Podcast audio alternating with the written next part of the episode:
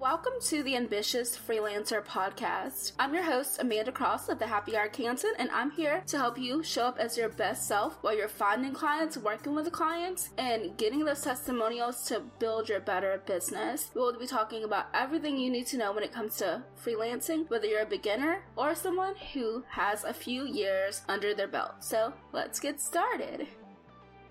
Okay, so today on the Ambitious Freelancer podcast, we're going to be talking about writing in particular this episode. And this episode, we're going to be talking about how to get out of ghost writer mode and getting those great, amazing bylined pieces. So I don't know about you, but when I was a kid or like a teenager, I really loved this show called Ghost Writer. So I don't think it was on like Nickelodeon or PBS or something, but it originally actually aired like when I was like really young, but I don't remember watching it as a baby. I remember more watching it as like a preteen. But in the show, there was this ghost. He was a friendly neighborhood ghost and he was awesome and he was like a ghostwriter. And he would essentially help these like young kids solve mysteries by being able to like manipulate like text and things and like help them solve these mysteries. But he wasn't getting any credit for all the work that he was doing because he was a ghostwriter. And I think we've all felt that like we're like, oh, I want to be like a ghostwriter and it's cool. But the thing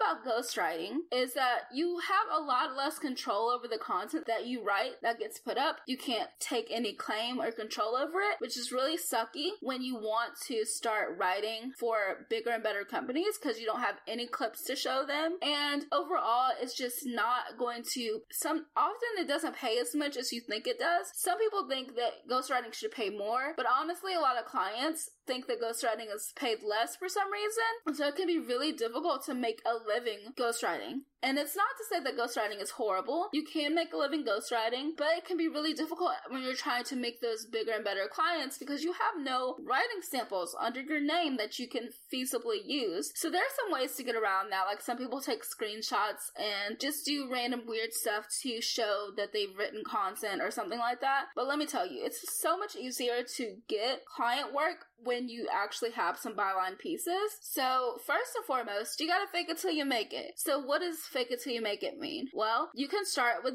guest posting. So instead of ghostwriting, guest posting. So guest posting can be free or it can be paid, just depending on the people that you work with. So some people have paid guest posts that you can actually get paid to write for them. And then some people do like a profit sharing model where if you bring in a certain amount of advertising revenue, they'll share the profits with you, but that's really just a way for people not to pay you. And then some people do like a full on, just like free guest posting model. So obviously you want to start guest posting in your industry. So a guest post is not going to be helpful if it's in some random industry that you're not actually working in. So you want to create some guest posts in your niche. And guest posts are great because they're always bylined. And sometimes you even get a biography where you can point people in the direction of your content. So with guest posting, you want to make it as great as possible. You want to make the post really stand out and get those shares and get in front of as many people as possible. So when you're guest posting, you also want to think about the search ranking of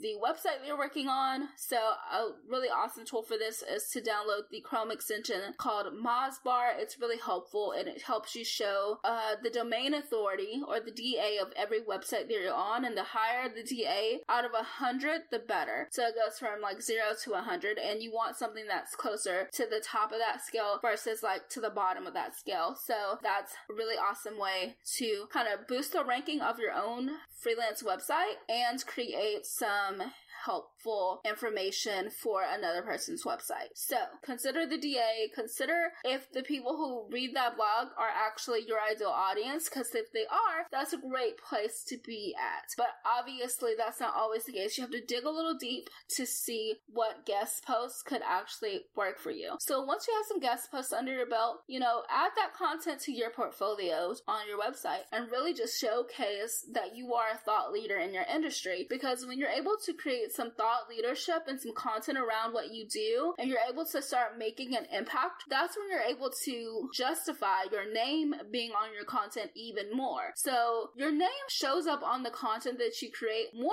so when you're able to say, hey, I'm an industry leader and my name actually makes more sense than just some random person in your company's name. And so it would make more sense to put my name on the content because as you can see, I have all of these shares, I have all of the social proof, and I can really make an impact for your business like I've done for these other people's businesses. So it's important to start there. And then oftentimes some small businesses will allow you to do some um, some byline pieces.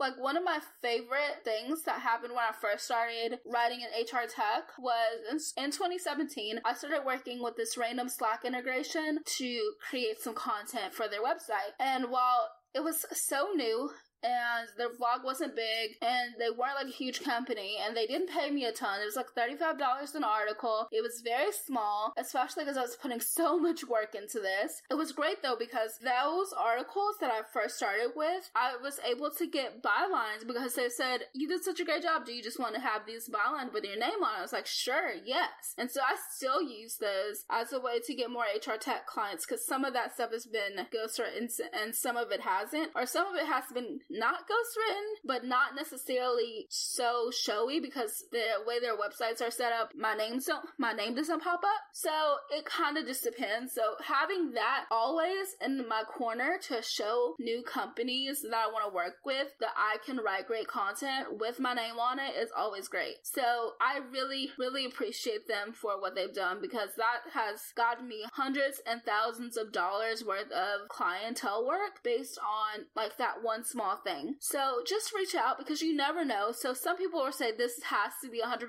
ghostwritten, but if they don't really say either way, then I would ask, like, hey, could this be a bylined piece or could every other piece be a bylined piece or can we work on something where one piece a month is not ghostwritten so that I can get some pieces for my portfolio? So maybe not every single piece being written by me, but like every other piece or every few pieces attributed to my name so that way I could use those in my portfolio. So that's an option for you. So you just want to see and think about ways that you can work with your current clients to start getting and building that portfolio. Another thing is to create your own website. So obviously, you know, I love to create content on my own. I have the Happy Arkansan, I have Amanda Crossco, and I produce blogs on both of those sites. So it's a really great way for me to get more byline pieces because it's super simple. It's my website. Of course, they're going to be bylined by me, and it's just a really easy way to get those bylines without having to guest post on other people's websites. But I still do encourage you to do that though, especially if you want to blog something that's not in your current niche. So I don't think I'm going to start an HR tech blog anytime soon. I really like working on like lifestyle topics when I'm not working on client work, but I really love HR tech for the client work that I get to do. So I feel that it's important to just kind of see what's going on. You can also publish on places like LinkedIn or Medium. Those are going to be bylined as well. Obviously, though, they're LinkedIn articles, they're Medium articles, and people know that. So they might not throw as much weight, but they'll at least show what you can do, and they'll have your name attached so that person knows that you're the person who wrote that article. So if you have some ideas, go to Medium, go to LinkedIn, because you never know. Your stories might be picked up in your niche and industries, and those are going to be places where your industry people are definitely going to be. They're definitely going to be on LinkedIn. They're definitely going to be on Medium searching through the articles. So that's a really awesome way to make a connection, especially if you're like in the tech startup world, because Medium and LinkedIn are often frequented by the tech types. So those are some options for kind of getting out of ghostwriter mode and into more byline pieces. And obviously, I'm going to touch base on a lot of this stuff over the time that we'll be having this podcast. So if you have something you want me to elaborate on, definitely let me know. Go to the Facebook group and communicate with me and talk with me about what you want to see more of in this podcast because I definitely love to know. So I'll talk to you guys very soon. Bye. Thank you so much for listening to the Ambitious Freelancer podcast. I'm so excited that we got to hang out today. If you want to hang out between uploads, check out thehappyarkansan.com slash ambitious freelancers. There you will find more support and advice as you grow your freelance business and connect with other listeners of the podcast. I cannot wait to see you in the group, and I will talk to you in a few days with some more great advice.